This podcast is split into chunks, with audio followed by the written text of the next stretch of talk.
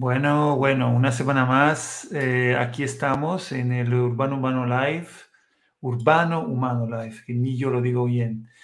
Eh, pues eh, esta vez, antes de empezar, quiero saludar enseguida a los que escucharán este en el podcast, porque desde la sesión anterior empecé a publicar todas estas grabaciones en directo, también en el podcast que, bueno, que podéis encontrar directamente en mi página urbanomano.org, como en todas las demás eh, locuras que, que voy generando. Entonces, eh, y por supuesto, saludo a lo que estarán viendo en directo o lo verán en el vídeo.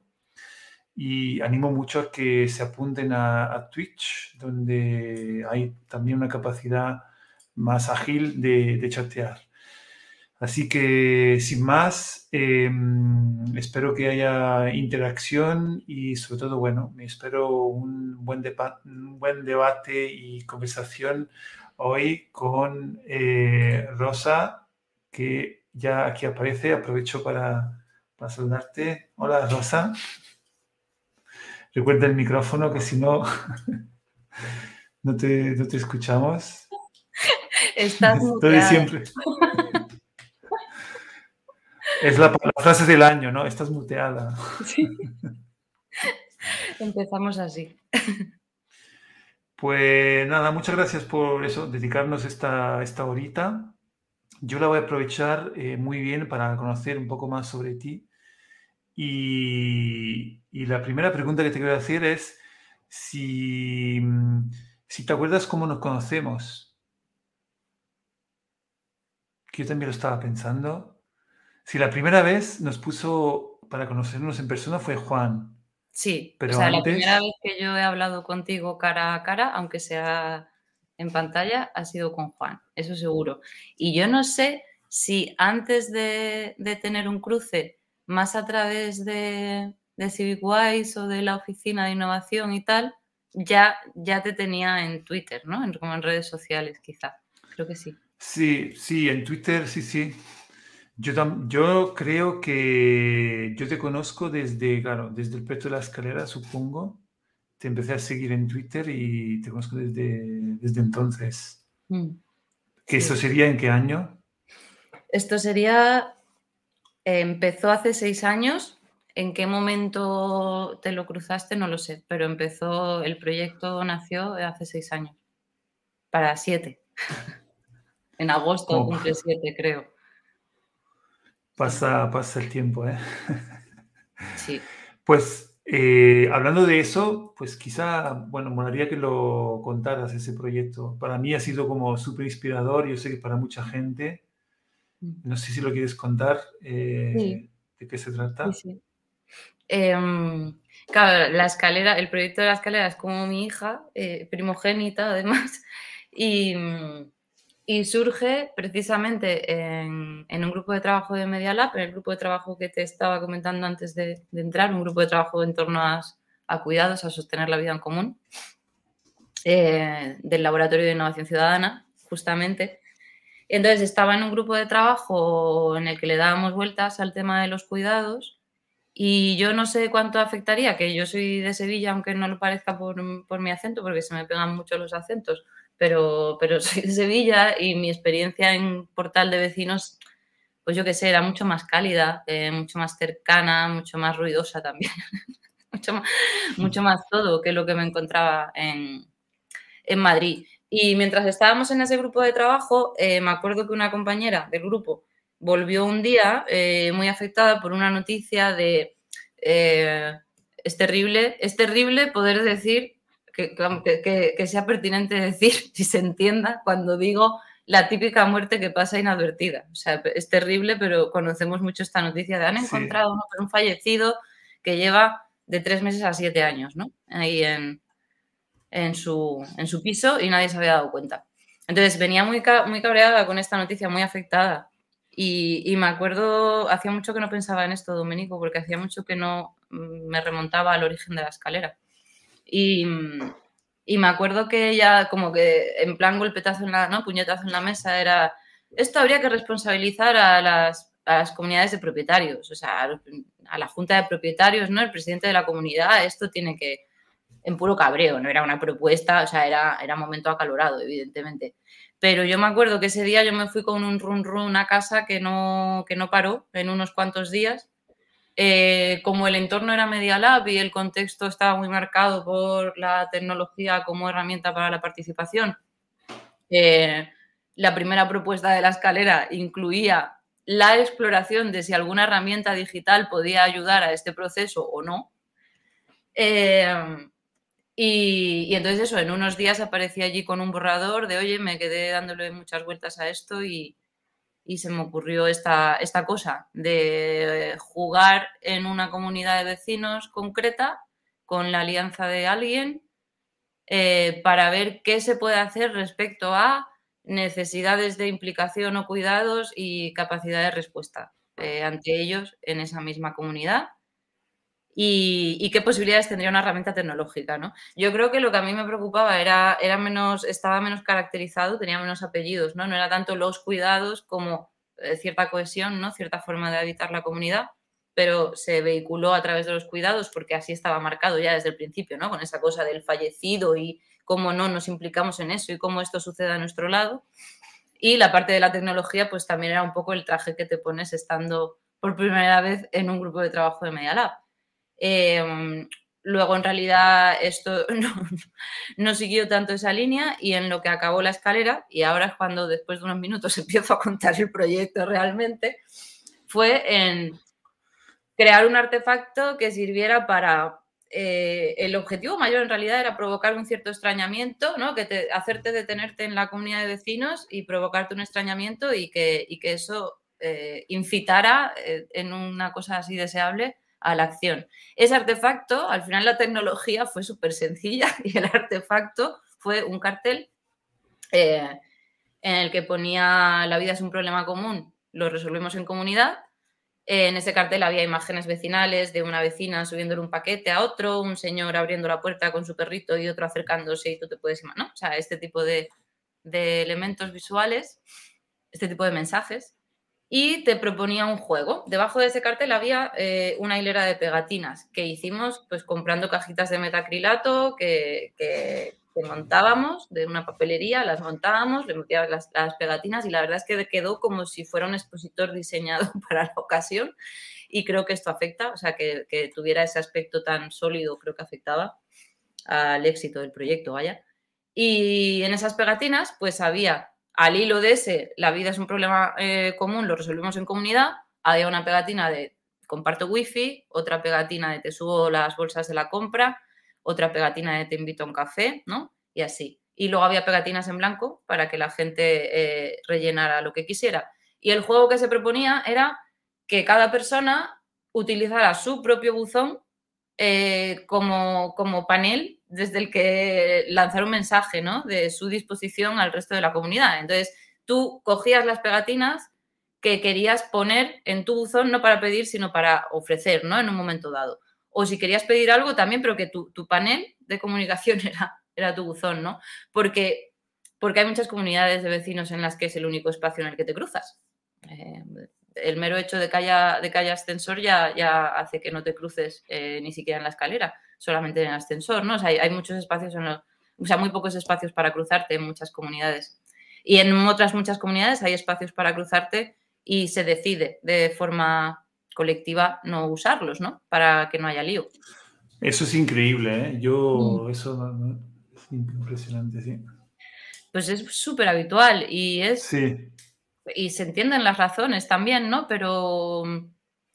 Pero yo estaba como muy convencida de que en ese tipo de decisiones había mucha inercia, ¿sabes? O sea que que de repente nos molesta muchísimo el ruido que hace un niño abajo jugando, si hacemos un espacio que se usa, pero entre otras cosas eso pasa mientras no terminamos de darle un vehículo para la molestia que nos ocasiona, por ejemplo, unas obras. Es como que hay ciertas cosas que hemos colocado en el respeto cívico y ciertas cosas que no, ¿no? Y, yo creo que ahí hay mucho de inercia y mucho de poca capacidad de imaginar, porque no, no, porque no es fácil, porque está todo muy acorralado, creo, en ese sentido poca capacidad de imaginar los beneficios. Eh, porque no, no, no o sea, el, conflicto que te lleva a, no usar un patio hay que entenderlo y hay que ponerlo sobre la mesa, eh, porque va a permanecer. Y si empiezas a usarlo, de hecho, pues va a seguir ahí el conflicto. Entonces es como intentar señalar que el conflicto está, eh, lo uses o no lo uses, ese conflicto está, porque, porque tienes un espacio que usar y no lo estás usando. Y, sé que esto es como trazar una línea muy, muy, muy alejada, pero mm, creo que hay un extrañamiento, creo que es posible provocar un extrañamiento ante el por qué no estamos usando este jardín, eh, parecido al que sufres, al que sientes cuando dices, ¿cómo es posible que a mi vecina le haya pasado no sé qué y yo no me haya enterado?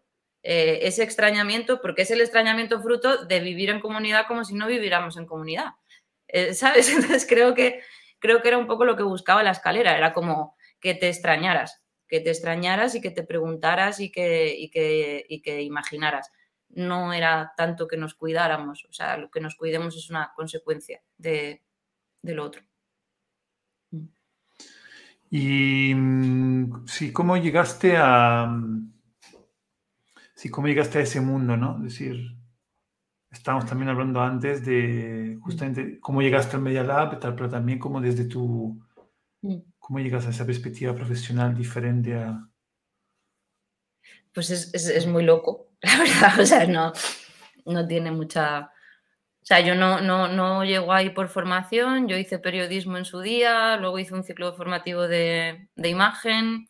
Eh, no, me he sentido nunca como cómoda en ninguna de las formaciones que he hecho. Eh, como que siempre he salido con éxito de las cosas, pero yo no me he sentido del todo, como que no había dado con ninguna tecla, ¿no? No había encontrado eh, eh, sitios, ni claves, ni códigos que fueran los que yo quería poner en marcha, que creo que tampoco tenía muy claro cuáles eran. Pero, pero bueno, el caso es que un día, o sea, yo llevaba una vida muy de supervivencia y, vamos, muy de supervivencia me refiero, claro, es que esto es curioso, realmente hay muchísima, muchísima gente en el mundo para la que la mera pregunta de, ¿te gusta tu trabajo? ¿Te realiza tu trabajo? ¿O qué quieres eh, hacer la semana que viene con tu trabajo? ¿O qué proyectos profesionales tienes? Directamente no, tiene significado, o sea, es, mm. es, una pregunta que no tiene significado, ¿no? Yo no voy a decir que estuviera en, eh, en ese punto, para nada. De hecho, en mí había una tensión y una inquietud que, claramente ha afectado a, para bien y para mal en todo este recorrido.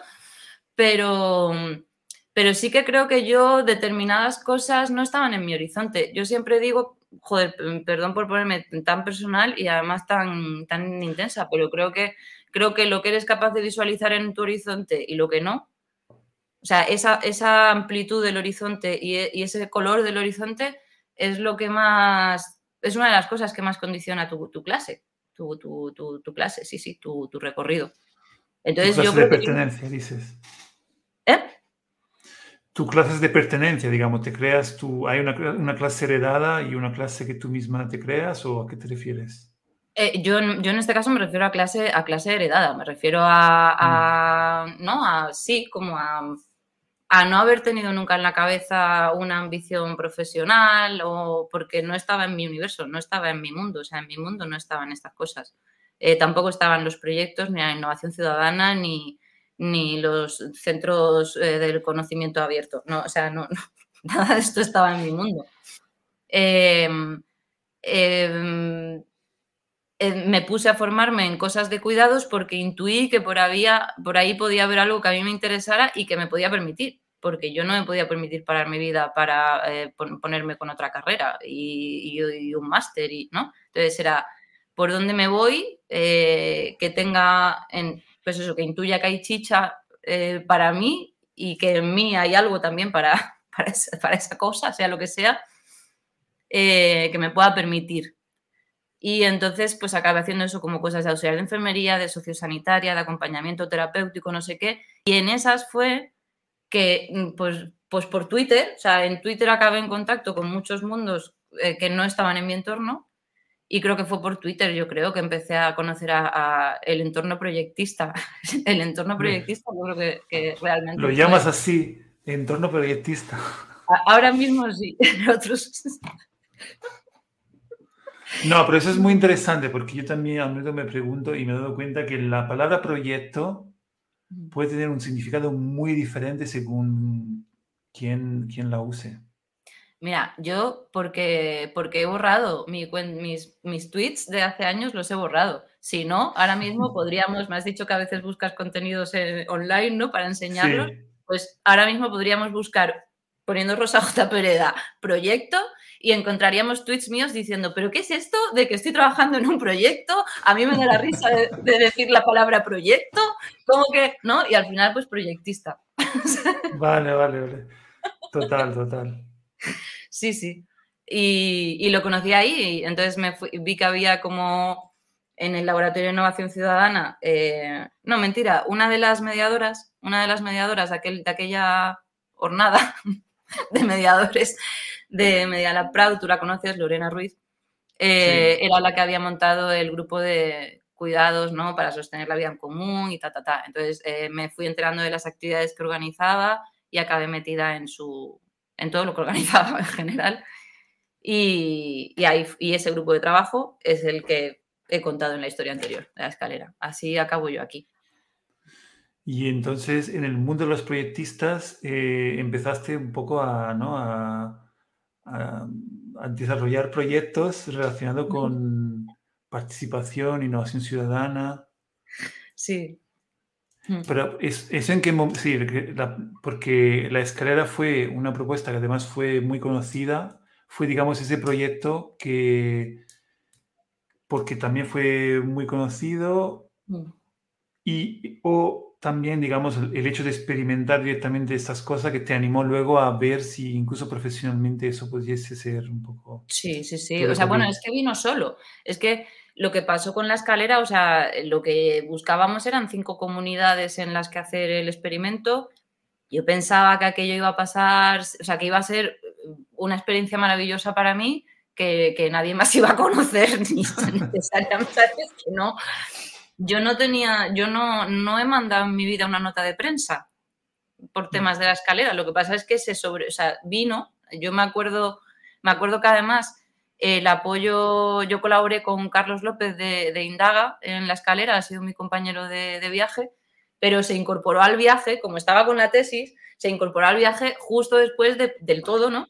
Justo después de mm. publicar ya los contenidos online, ya de tirarnos de cabeza, ¿no? Ah, fueron unos meses de investigación para acabar diseñando ese artefacto y, cómo manejar ese artefacto, cómo gestionar las cosas en las comunidades. Y ya cuando yo dije, venga, ya después de muchos test, ¿eh? que por eso he acabado en diseño, porque mi forma de hacer la escalera fue eh, de forma natural, no, no de forma metodológica porque yo me hubiera formado de esa manera, sino de forma natural. A mí lo que me salió fue eh, explorar el ecosistema, identificar a todos los afectados. Me acuerdo que entrevisté también a personal de limpieza, o sea, yo quería eh, desde presidentes de comunidad hasta vecinos y vecinas, pero el personal de limpieza también era un actor clave de ese entorno, ¿no? O sea, como que yo ya lo, lo mapeé así, lo pensé así, pero entonces no hablaba así, no decía mapeé. Me imagino. Y, después de hacer eso, eh, bueno, pues explorar iniciativas similares o, estudios académicos sobre el tema en otros sitios, encontrar entre muy poca cosa y nada que fuera en la línea por donde yo quería ir. Y mm, porque yo quería huir del banco del tiempo, quería huir de ese paradigma de intercambio, que ya sé que los bancos del tiempo luego no funcionan con ese paradigma, en realidad funcionan con un mm. paradigma muchísimo más de interdependencia. Pero en mi, en mi opinión, eh, el banco del tiempo no, puede escaparse, por mucho que luego funcione como funciona, no puede escaparse del todo a ese mensaje, a ese código que creo que le es inherente de intercambio, por llamarlo banco del tiempo. Quiero decir que es que no puedes. Es como intentar que LinkedIn sea Tinder, puede serlo, puede serlo, igual que Tinder puede ser LinkedIn, pero ni uno ni otro se van a escapar nunca de lo que son. ¿No? O sea, mm.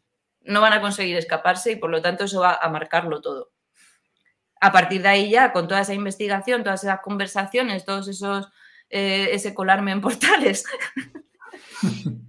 em, se diseñó el, artefacto con, con, Choche, con Ezequiel Hurtado y con Daniel Tudelilla y con, bueno, con diseñadores y amigos eh, fantásticos. Y, y ese, ese cartel se testó también, porque primero, de hecho, yo antes del cartel probé buzonear yo tenía la sospecha de que buzonear iba a ser, no iba a conseguir lo que yo quería, pero no sabía por qué. pero al buzonear sí que supe por qué. Y esto también es muy propio del diseño, manejar todo el rato incertidumbre, pero buscar hipótesis que te hagan actuar, ¿no? Entonces, yo no sabía por qué era, pero sospechaba que tal. ¿Cómo lo compruebo? Buzoneando. Entonces, eh, sacamos una estampilla, la buzoneo y en una comunidad en la que tenga alguna alianza y, vemos qué pasa, ¿no? Y me di cuenta de que lo que pasaba era que el buzoneo no conseguía crear, no podía crear ese espacio, eh, ese espacio compartido, ese triángulo que sí crea un cartel. Un cartel crea un espacio alrededor de sí mismo eh, de encuentro, ¿no? En un momento dado, el buzoneo no lo crea. Ah, muy bueno, sí. Mm. Pues todo es así, todo es investigar, probar, iterar, todo el rato fue así el, proyecto de, la escalera. Pero eh, yo no contaba con el éxito, yo no contaba para nada. Y si yo he seguido con ese camino, pues mm, vamos, yo, yo creo que yo no habría podido seguir con ese camino, porque claro, la, financiación para hacer la escalera se, se acabó. Eh, de hecho, hubo que, hubo, me, me, dejaron ampliarla, o sea, aceptaron una ampliación, porque claro, lo que iban a ser cinco comunidades era una lista de espera, porque no podíamos, eh, no podíamos materialmente llegar a las comunidades que, que expresaban que querían participar y de repente un bombardeo mediático, lo que para mí era un bombardeo mediático, vaya, que seguramente para otra persona es como, va, cualquier cosa, pero para mí era como, me está llamando gente de mucho, hasta prensa de Portugal para, para contar esto que me estás contando, ¿no? Entonces, por eso hubo ampliación de financiación, por eso me mereció la pena dejarlo todo y cobrar el paro unos meses para hacer el siguiente proyecto, porque, a mí, porque, porque salió bien, porque salió bien, porque el, momento sería el, adecuado y lo vería la gente adecuada o lo que sea, y, entonces, sin buscarlo, abrió la posibilidad. Hay proyectos que rompen, yo creo, cualquier muro, ¿no? De repente son como tan actuales y tan, tan directos a, entrar en, alguna temática que yo creo que son muy buenos también por eso, ¿no? Eh, y fue muy conocido. Yo creo que mucha gente lo, lo, ha conocido por todas partes. Mm. Y, mm, y, entonces, pero ahora, ahora qué, ¿a qué te dedicas? ¿Cuáles son, a qué dedicas tus jornadas? Eh, en realidad sigo, o sea, estoy dividida. estoy dividida ahora entre dos, entre dos roles y tengo el reto de, de armonizarlos, creo. Pero es muy reciente, entonces todavía estoy en ello. Pero es verdad que yo eh, en el mundo de, digamos, en el mundo de los... O sea, yo no sé si precisamente porque la escalera se puso desde el principio ese traje de cuidados y tal, digamos que ha acabado estando en el, en el mundo de lo, social, así con muchas comillas y muy amplio y muy tal, ¿no? Y mm, mientras trabajaba en ese ámbito, pues me acuerdo, por ejemplo, de un momento clave para mí eh, para hacer este cambio fue un proyecto que estaba haciendo para Madrid Salud, eh, en el que el objetivo era, bueno, identificar qué acciones municipales estaban ya previniendo la soledad no deseada, eh, cómo podían prevenirla más y mejor, cómo conectar esas iniciativas y cómo elaborar nuevas iniciativas. Entonces, esto fue un proceso participativo con técnicos eh, de la administración pública de todas las áreas y tal. y la gente con la que yo trabajé ahí a la que yo contraté, de hecho, eh, materia prima, eh, viene del ámbito del, diseño de productos y servicios digitales. Pero en el mm. diseño de productos y servicios digitales eh, se ponen en marcha muchísimas metodologías que son muy afines, o, sea, o muy útiles, yo creo, también para, para ese ámbito de lo social, porque en ambos ámbitos se hace codiseño, en ambos ámbitos se hace cosa colaborativa, en ambos ámbitos estás en una posición como de membrana, como en una interfaz. O sea, en ambos ámbitos tiene algo de traducción lo que estás haciendo. Es de, traducción, de mediación, de tal. Entonces, em, contraté a estas chicas y...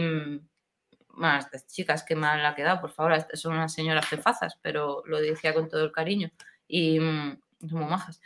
Y me gustó mucho el enfoque, o sea, claramente había que, como que todas sus metodologías más, más orientadas a, crear una app para un banco o a diseñar un nuevo servicio para un, em, seguro o ¿no? este tipo de cosas, eh, había que coger la esencia de esa metodología y ponerle otros elementos, otro traje, otro tal, para llevárselas a, eso en lo que estábamos trabajando, ¿no? De la soledad no deseada y demás.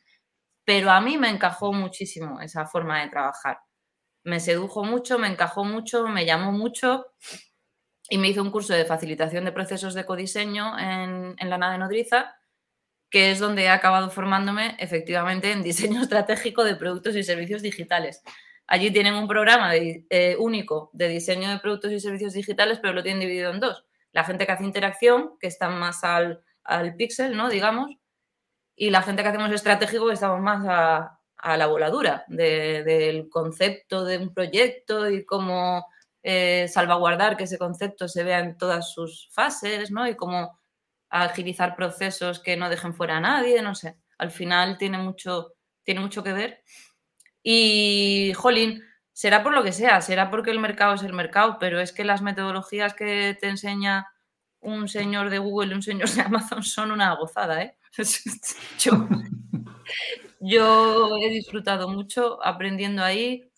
Me gusta mucho la propia disciplina del diseño que, hace explícito que juega con la incertidumbre, que la incertidumbre le sirve, eh, que el momento creativo de borrón es útil, que, que que la colaboración y el desapegarte y dejar que algo vuele solo es útil, y como que todo esto está puesto sobre la mesa y forma parte de, la práctica para mí y para la gente que me ha enseñado. Eh, escogí bien también dónde hacerlo, ¿no? Pero, para, eh, pero es, entonces, claro, luego haciendo esa formación, que yo tenía muchas reservas respecto a acostumbrada a hacer cosas en las que creía de esa manera, ¿no? O sea, eh, acostumbrada a hacer cosas tan, tan puras como, como, la escalera. digo, ¿qué me va a pasar a mí ahora? ¿Cómo va a ser esto? ¿no? Porque yo sí que tenía muy claro que no, o sea, yo lo que quiero no es hacerme una diseñadora estratégica de productos y servicios digitales estupenda, estándar, ¿no? Yo quiero utilizar mi, mi, mi recorrido en la cosa participativa, social, sostenibilidad, bla, bla, bla, eh, para lo otro y lo otro para lo uno. O sea, yo no quiero dejar las cosas. Entonces, de hecho, pues ahí estoy ahora mismo compaginando dos proyectos. Uno que tiene que ver con diseñar un portal web. Sigo en la administración pública, es para la administración pública, me gusta seguir eh, en eso, ¿no? Pero es de consultoría de diseño y es diseñar la estrategia del futuro portal web.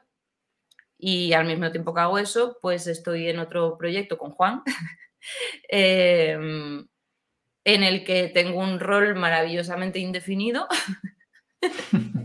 que es mientras un montón de entidades diferentes, de agentes diferentes, hacen cosas, yo eh, me, pierdo en ese proceso como pueda y tanto como pueda para tener puesto el ojo en que esas cosas que se hacen sirvan de la forma, sirvan lo más posible y lo mejor posible para crear una, red eh, eh, climática, una, red entre agentes que trabajan o activan redes por, ¿no? contra el cambio climático. Entonces, eh, porque siempre, siempre que haces una acción estás creando condiciones para que eso suceda, ¿no? Pero los, los, proyectistas también estamos muy acostumbrados a que nos ahoguen un montón de cosas que luego al final hacen que descuidemos un poco ese rol. Entonces, pues mira, eh, esto ha sido una cosa que si no me hubiera propuesto Juan, sino otra persona, pues igual no, pero una cosa muy exploratoria. Vamos a ver qué se puede hacer eh, con este planteamiento de que tú pongas el ojo en metodologizar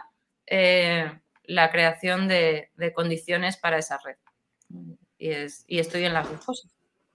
Y me gustaría seguir, o sea, no quiero abandonar ni una ni otra, vaya.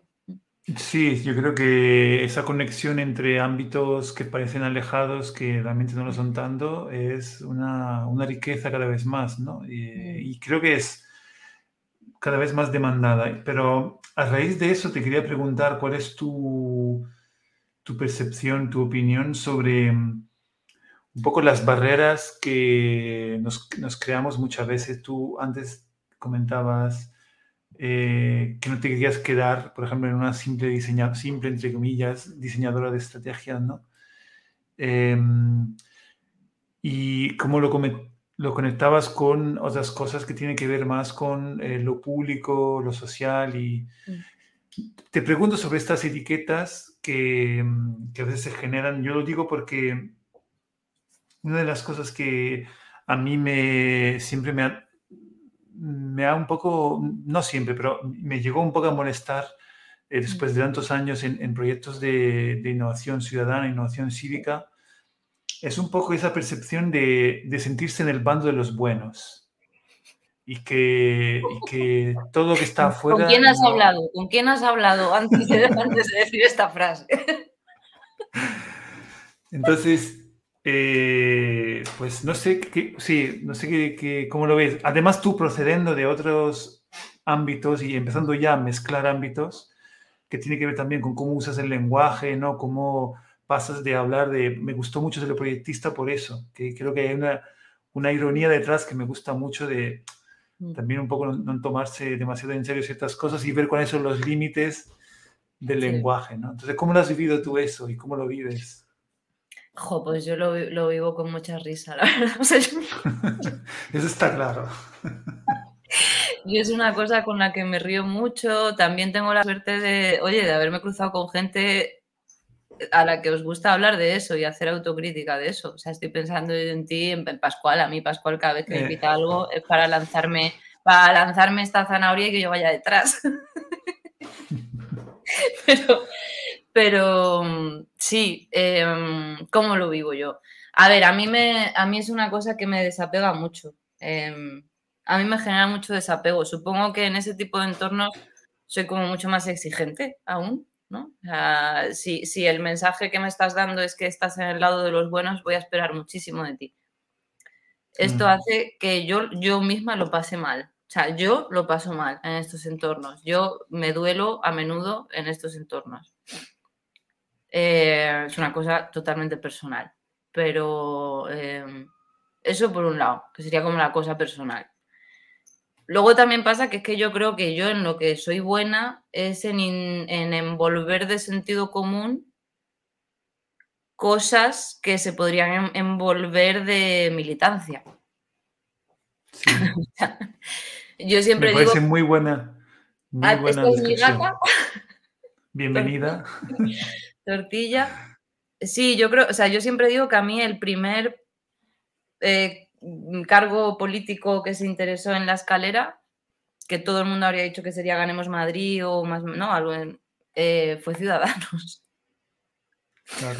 Yo me senté en, una, en un despacho con, con un concejal de Ciudadanos para presentarle el proyecto de la escalera porque me llamó él y yo no había, o sea, pues igual que no esperaba nunca una llamada de un periódico, tampoco esperaba una llamada de un concejal. Pero, pero tal, y creo que es que a mí eso se me da mejor. Entonces, o sea, porque yo al final, como lo primero que he contado es una cosa más emocional, más de cómo lo vivo yo, y he dicho que me duelo, pues efectivamente, o sea, como, como todo indica, yo lo vivo esto en lo personal como con cierta dificultad. Entonces, dependiendo del momento, puedo estar más triste o más enfadada.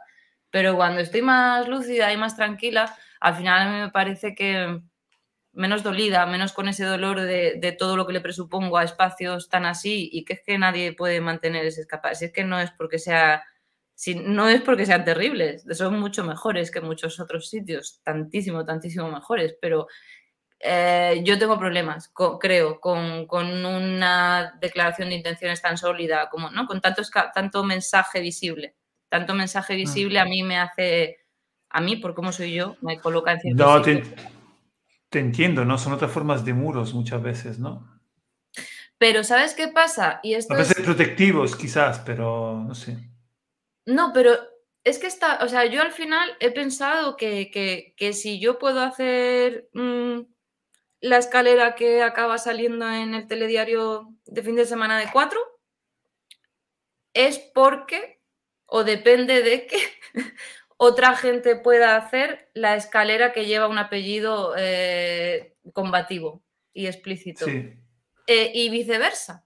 Y de hecho creo que muchas veces nos enredamos en sufrir mucho porque gente que, que si lo miras desde lejos, en esa visión estratégica, si lo miras desde lejos, gente, corrientes, movimientos que no están eh, yendo a la contra, sino más bien contribuyendo a un mismo empuje, de repente mucha gente vive con mucho dolor que todo el mundo no se indigne igual que él, que todo el mundo no sea tan pedagógico o tan poco pedagógico como lo es uno, que todo el mundo no, no, no sufra muchísimo la traición de tal figura política de la misma manera que la sufre. Y es como, tío, menos mal que hay gente con más pedagogía que yo y con menos pedagogía que yo. Menos mal que hay gente con, con joder, iba a decir con pasamontañas, pero sí estoy pensando como en las manifestaciones y sí lo pienso, o sea, menos mal que hay gente que va en primera línea con una, una chavalada que durante un tiempo va a actuar de una determinada manera, no estoy defendiendo, bueno, no sé qué estoy defendiendo, pero vaya, la gente está, puede interpretar lo que quiera por otro lado, pero que creo que hay varias formas de estar y que ayudan y que pueden ayudar, también pueden no hacerlo, pero creo que muchas veces el, bloqueo, el muro, la si el bloqueo, ese stop, ese stopper que se pone, eh, no viene porque no estén contribuyéndose las unas a las otras, sino porque no están funcionando igual. Sí, y creo que alejarse, si te alejas es como una pieza de dominó, ¿no? Total, total. La, visión de perspectiva muchas veces pone todo más, más, más claro. No, yo estaba pensando que una cosa que sería una pena, yo veo Sabemos, además, ahora que estás eh, también eh, trabajando en temas de, estrategia eh, de digital, digamos, mm. sabemos muy bien que la, deriva que estamos viviendo en, lo digital y sobre todo en Internet es justamente un mecanismo muy banal, que es el que la, la polarización eh, eh, viaja, más, viaja más lejos y, más fácilmente, ¿no? Entonces, como que cualquier mensaje, digamos que, que esté suficientemente más eh, simplificado y radicalizado, se comparte mucho más, ¿no? Y de ahí sabemos que es el éxito de las fake news.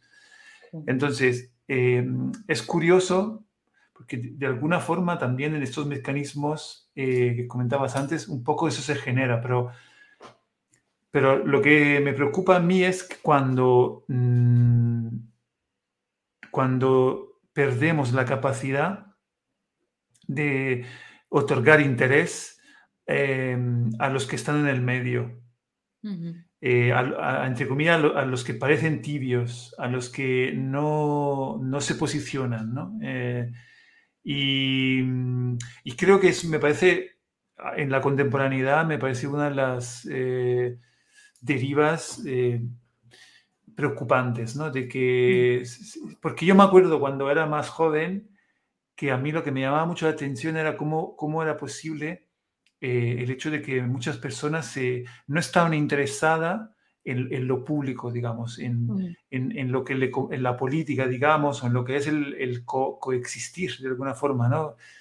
Y me parecían que eran personas como muy, muy banales y muy, y, y, no quisiera yo que ahora estamos pasando del otro lado, ¿no? Como de repente, eh, em, partiendo también de esa idea de que hay personas que parece que se desinteresan, no reconocemos la necesidad y la, oportunidad de que haya otro tipo de, de presencia en el, en el territorio, en el, en el, vivir en la sociedad.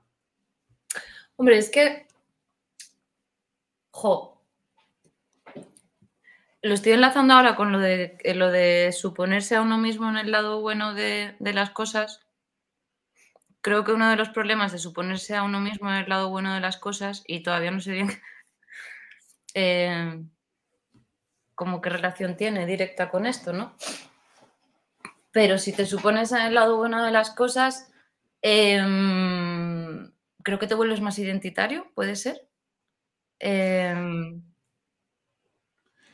pues. O cuesta muy poco, ¿no? Hacer bandera no te da. Que, o sea, porque además por buenos motivos incluso. Es como que estás tan convencido de la bondad de tus cosas que, tus cosas. que quieres que todo el mundo se acerque a tus cosas, ¿no? Esta cosa de que participar es venir a mis talleres.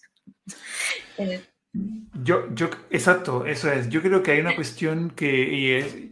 yo creo que la hablamos mucho, lo que también profesionalmente a lo mejor nos movemos en estos ámbitos porque es la cuestión de que mm, me parece que se puede eh, perder de vista, eh, ¿cómo podemos decir? La, mm, lo, entre comillas, lo bueno que puede ser cada persona individual individualmente, quiero decir, sin la necesidad de marcar eh, una bandera eh, sobre ello o un, mm. una definición que describe aquello bueno que, que está haciendo. ¿no? Entonces yo creo que muchas veces, por supuesto, lo que comentabas tú antes, ¿no? Por supuesto, hay muchas luchas que son fundamentales y si hoy podemos tener estas conversaciones depende de unas luchas que se han hecho en el pasado, etcétera, etcétera. No le quita ningún, ningún mérito a eso, ¿no? Pero también es cierto que a veces como que es fácil enamorarse de la lucha o es fácil encontrar como alivio en, en un círculo que está definido de aquí está lo bueno y fuera está lo malo. Y nos perdemos, me parece que es peligroso porque perdemos de vista nuestra propia fuerza, que no es un individualismo, es justamente que si tú haces bien, el primero que quiere que, que, hacer el bien eres tú, no porque tienes un, no, un, no sé, una pertenencia a algo o porque tienes que tener algún tipo de resultados, etc. Hmm. Hombre, es que, o sea, también es que es ir contra yo creo que es, o sea, no sé el hilo, pero, o sea, me parece que mm, declarar los espacios libres de cosas, ¿no? Que es un poco esta cosa de estar en el lado bueno y además declararlo. Declarar los espacios libres de cosas no va a evitar que las cosas se produzcan, que las desigualdades se reproduzcan. Las desigualdades se reproducen hasta desde el punto más opuesto a tu cama hasta tu cama, ¿no? la reproducción de desigualdades no, no, no cesa nunca, ¿no? Entonces a mí todo lo que sea contarnos a nosotros mismos y contarnos hacia los demás como un lugar eh, que ya es algo o que está libre de algo, pero yo reconozco que es que tengo problemas incluso con el cuando hay estos debates de si alguien o algo es feminista o no lo es, eh, a mí es que es como, ¿esta persona inspira feminismo o no lo inspira? Eh, no, ¿sabes? O sea, yo no... Que eh, me estoy acordando, no me acuerdo del profesor, jo, mira, si me acuerdo te lo digo luego por redes para que lo puedas contar, porque es una burrada de charla de un tipo, de un profesor afroamericano, que no me acuerdo el nombre, porque soy un desastre, y que decía que es más importante tener esperanza, de esperanza o, o generar esperanza, ¿no? Yo creo que con estas cosas pasa un poco lo mismo, o sea, que es más importante que yo me vaya a la cama diciendo soy feminista porque hoy todo lo que he hecho ha sido feminista o que contagie algo bueno, ¿no? Eso hace que también la línea entre la hipocresía y lo... ¿no? Eh, es muy... Sí, pero bueno, es que todo es... no, no, pero es muy, es muy interesante porque yo ahora que estoy viviendo en Italia eh, noto una diferencia que es muy... A mí me hace reflexionar yo en el entorno en el que me muevo en, España y en Latinoamérica, eh, el feminismo está muy presente, pero está presente muy en la palabra también, mm. como tú comentas. Sí, la palabra aparece constantemente. Y, en Italia me muevo en un mundo que no, que creo que son mundos muy cercanos, mm. pero en Italia no existe esa presencia. Tan... Es un ejemplo, ahora no me quiero meter en un, muy regional, pero, es muy curioso cómo, cómo eh, hay una necesidad a veces de, de, eso, de meter definiciones y etiquetas. Y yo simplemente quiero decir, sin ningún comentario de bueno y malo, que es curioso como en Italia no. Entonces, también Italia es un país más machista, por supuesto. Eh, pero quiero decir que el, contexto en el que me muevo es muy parecido, ¿no? Pero muchas veces hacen cosas eh, pero no, no, no, utilizando etiquetas.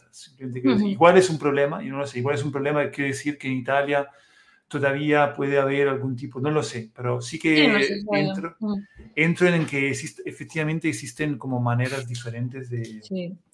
Y yo insisto en que, en que también en que eso, que yo creo que el término feminismo en, en los entornos que yo conozco Mm, está ya muy normalizado, no digo que genere consenso, pero sí que está como súper normalizado, que no, no, no, supone demasiado usarlo o no usarlo en mis entornos, claro. Sí.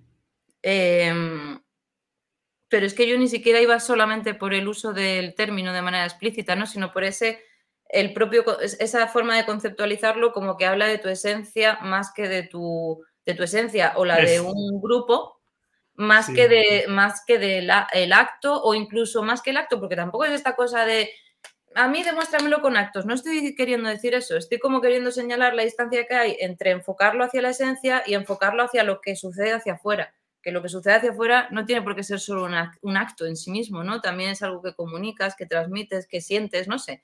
Eh, no es solamente dame acciones, ¿no? Lo que estoy diciendo. Pero creo que es esa propia conceptualización. Me pasa también, ojo, vamos a acabar aquí metiéndonos en muchos congenales. Sí. Me pasa me pasa también con, no es de izquierdas, esta persona no es de izquierdas, ¿no?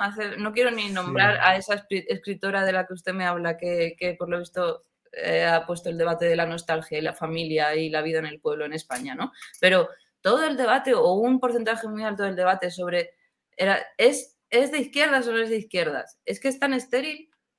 O sea, porque la persona que está diciendo, soy de izquierdas, la persona te está diciendo, soy de izquierdas. Hay un montón de gente que la reconoce como de izquierdas y otro montón de gente que no la reconoce como de izquierdas. ¿A dónde nos lleva este marco? Yo igual, de nuevo, soy como muy estratégica, muy desapegada en ciertos momentos, pero es como, ¿a dónde nos lleva esto? Si es que, no, si es que me da igual quién tenga la razón.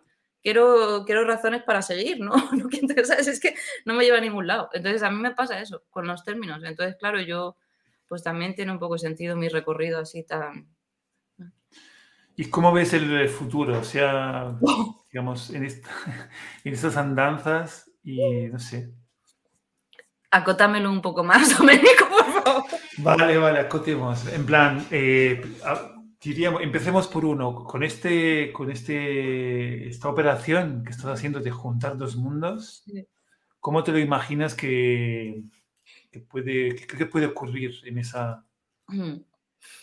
Pues me imagino, eh, o sea, yo creo que aquí, yo me lo imagino bien, o sea, si la suerte, si la suerte acompaña, si la suerte acompaña, yo creo que mi recorrido es muy útil para buena parte de la labor que yo creo que va a empezar a tener el, bueno, empezar a ir teniendo cada vez más el diseño, la consultoría en diseño estratégico en, en España en concreto, pero en general.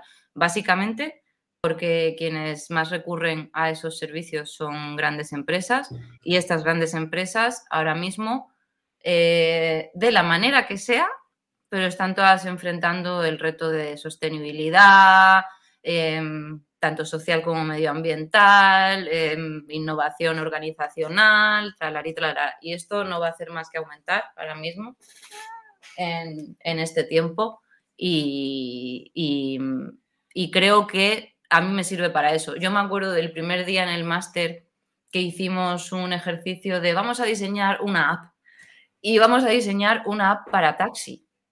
Y yo te juro, bueno, Domenico, tú imagínate, recién llegada allí, o sea, muy al principio, era como un, diseñar una app para taxi, madre mía. Bueno, pues acabé entusiasmadísima porque cuando yo me puse a pensar en, porque era una app para taxi autónomo, o sea, era mejor todavía. Entonces, cuando yo me ah. puse a pensar cuando yo me puse a pensar en esa app eh, para taxi autónomo, eh, dije, ¿qué es lo que me da un taxista persona? ¿Qué, más valoro, ¿Qué es lo que más valoro yo de un taxista? ¿Qué es lo que más valoro yo de un taxista? Y entonces dije, jolo, a mí me, me, alegra el día y me calienta el corazón cuando un taxista me espera que entre a casa eh, mm. para irse, ¿no? Entonces, a mí hay muchísimas cosas eh, de ese diseño de la app que no se me ocurrían, porque yo no vengo de, los recorridos de, gente que tiene unas ideas brillantísimas de otro tipo, en otro tipo de ámbito, pero a la que se le ocurrió que esa app de taxi autónomo tenía que llevar una funcionalidad de he llegado a casa y que si no activabas el he llegado a casa a gustico, se iniciaba el protocolo que tú hubieras definido como usuaria, pues era yo. Y creo que es en muy buena medida porque vengo de ese otro ámbito.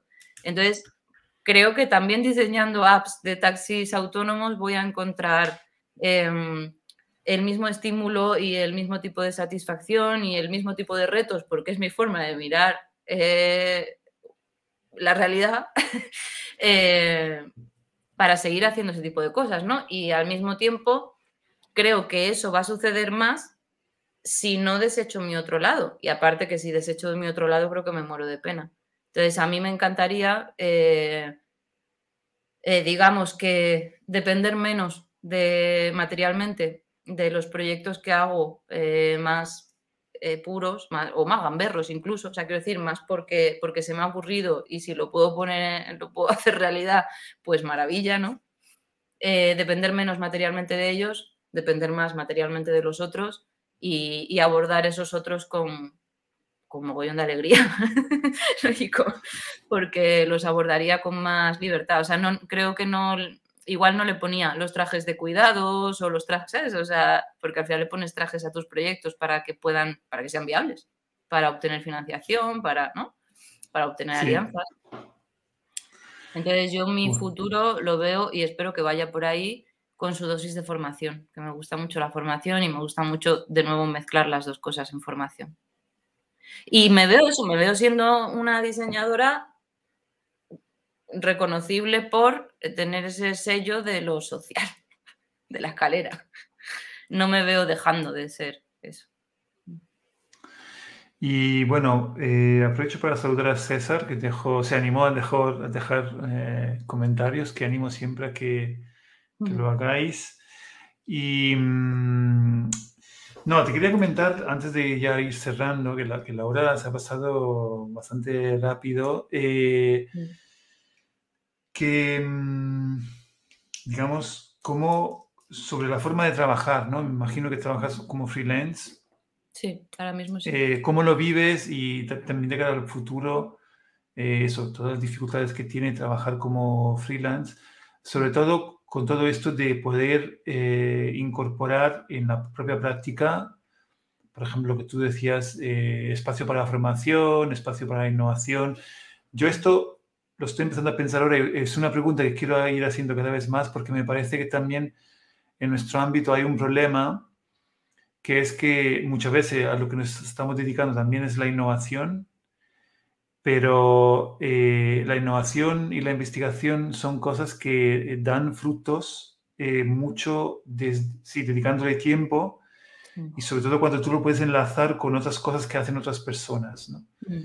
Y me parece que hacemos una inversión que está demasiado fragmentada e individualizada, que no encuentra ese espacio de oportunidad ni para uno mismo, ni luego para la sociedad. No sé si se entiende la pregunta. no sé tú cómo lo vives eso. Con mucha angustia. vale, vale. No, porque es verdad que es, una. También hay también tiene que ver con eso, el pasarme a diseño, ¿eh? No, no solo, o sea, con buscar una vida un poquito más sostenible, un poquito más llevadera, un poquito más estable. Porque aunque también sea freelance, pues no es lo mismo hacer un proyecto eh, para un banco que hacer un proyecto. No he mm. hecho ningún proyecto para un banco, la verdad, pero, o sea, pero vamos, no, es lo mismo. Las, no son las mismas, los mismos precios que diría yo en un mundo y en otro por norma general. Y, y además es, o sea, no sé, a mí, o sea, yo casi, yo, vamos, yo creo que peté, yo creo que me quemé por completo con la escalera y con todo lo que vino después, porque además fue como te he contado, ¿no? Que llegó de repente la ola y, y mm. decidí no bajarme, y dije, pues me quedo aquí, pero entonces yo estuve todo, sentí, sentí que, sentí estar en una ola durante años seguidos. No sentí que bajara hasta que no bajó mucho, mucho, mucho el ritmo de la escalera y pude además entender lo que había pasado, porque es que ya te digo que yo no, no estaba persiguiendo una meta así, no estaba en mi, en mi horizonte, ¿no? Entonces fue, fue tal. Pero es muy difícil, es muy difícil. Es, es, como, es como ser artista esto, ¿eh? O sea, esto es, es como ser artista. O sea, claro, porque o sea, es también un trabajo creativo.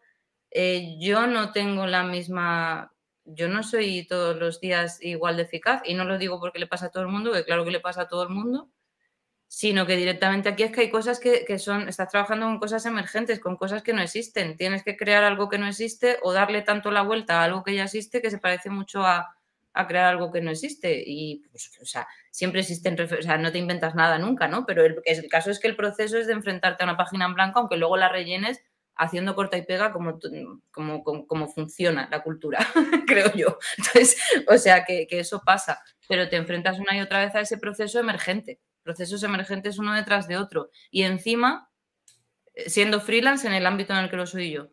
Pero es que encima, meramente por ser freelance, pues te enfrentas a todo eso trabajando al mismo tiempo en varios proyectos.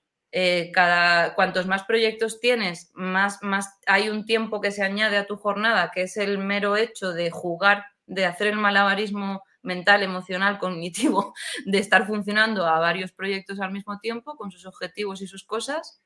Eh, no están especialmente bien pagados y los cobras, sobre todo cuando los cobras no, o sea, cobras una vez al inicio o al final o tres veces en un proyecto de X tiempo y tú dices, bueno, entonces, claro, te, ¿cómo, cómo me he hecho yo empresaria? ¿no? ¿Cómo me, porque es ¿Cómo me he yo autónoma? Si yo necesito cobrar todos los meses y no tres veces al año. Qué mal me lo he montado. Sí, sí, sí. Y corriendo detrás de los pagadores.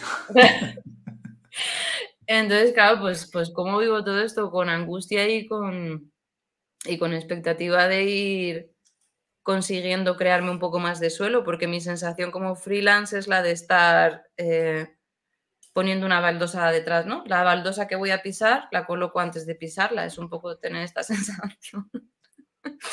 Entonces, por otro lado, es verdad que a mí me va muy bien. Eh, la figura, el freelancismo, a mí, por cómo trabajo yo y por cómo soy yo y por el tipo de valor que aporto yo, me va muy bien, me va muy bien estar en esa figura medio externa, consultora, tal, o sea, es como más aporto y como más disfruto, seguramente. Entonces, bueno, pues ahí. Este, este, es un tema a profundizar, yo creo que lo iré profundizando cada vez más en estas sesiones. Y para cerrar, eh, te quería preguntar qué es lo que, te inspira ahora mismo. ¿Qué es lo que estás leyendo? ¿Qué es lo que estás viendo? Ay, me encantó How to with John Williams. ¿Qué, es un libro? Te va a flipar. Es una docuserie, está en Netflix. Ah. Es un. John Williams es un cómico eh, y cineasta no sé si será, se definirá más como cómico o como cineasta, pero es las dos cosas. Y tiene un how to, how to, diferentes cosas que, pasan en la ciudad. Entonces, cómo ah, lidiar con los andamios, cómo acostumbrarte a los andamios, cómo manejar la charla ligera. Es brutal, es brutal. Tiene una mirada sobre la ciudad y sobre las relaciones eh, muy fina, crítica, eh, gamberrilla y muy graciosa. Me, ha gustado mucho. How to with John Williams. Sí, esto, esto sería mi recomendación, mi inspiración. ¿Y dónde se encuentras? ¿Es fácil de encontrar? O... Está, creo que está en Netflix o en HBO. Netflix. Ah, en una de las dos. Sí. Eh, la recomiendo mucho en general y a ti en concreto.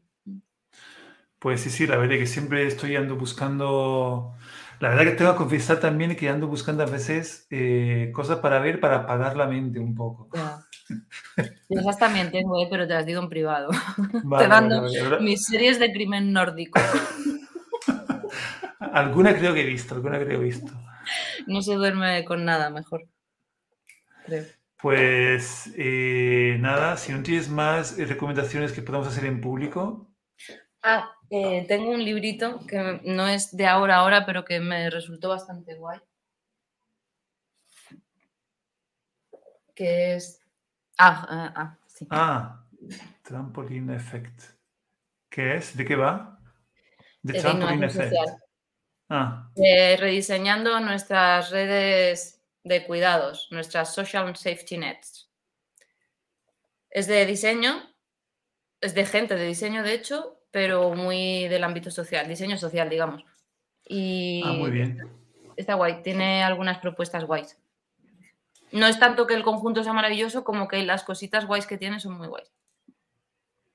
Pues guay, pues entonces muchas gracias por las recomendaciones. La hora se ha ido volando.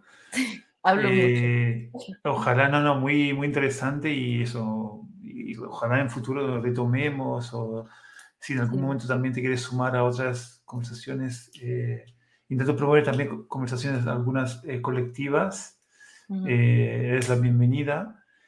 Y, mm, yo para cerrar le quiero comentar que el 2 de marzo tendremos una sesión muy especial desde el equipo MAPI. No sé si conoces MAPI, un proyecto que hicimos en 2007, empezó una plataforma de georreferenciación que empezamos entre amigos y fue, fue bueno, un super proyecto que, que para mí fue también muy importante. Y nada, después de 15 años queremos cerrar bien un poco el, el proyecto, entonces el 2 de marzo haremos una sesión especial, un poco todo el team que llevamos adelante el proyecto para contaros la historia, cómo nació y darle como una, un cierre bonito, ¿no? Para que no... Muchas veces los proyectos se quedan ahí y, y es, una, y es una pena que se queden olvidados. Entonces hemos decidido, bueno, darle, darle un cierre. qué Así guay. que os invito el 2 de marzo a, a esa sesión especial. Y nada, pues entonces muchas gracias, Muchas Rosa, y nos vemos, nos Me ha gustado mucho que me invites a una de tus locuras de generar contenido. Podemos hacerlo Me, más. me alegro, me alegro, me alegro que, que te animes a, a más. Sí. Hasta la próxima gracias, entonces. Ciao. Ciao. ciao.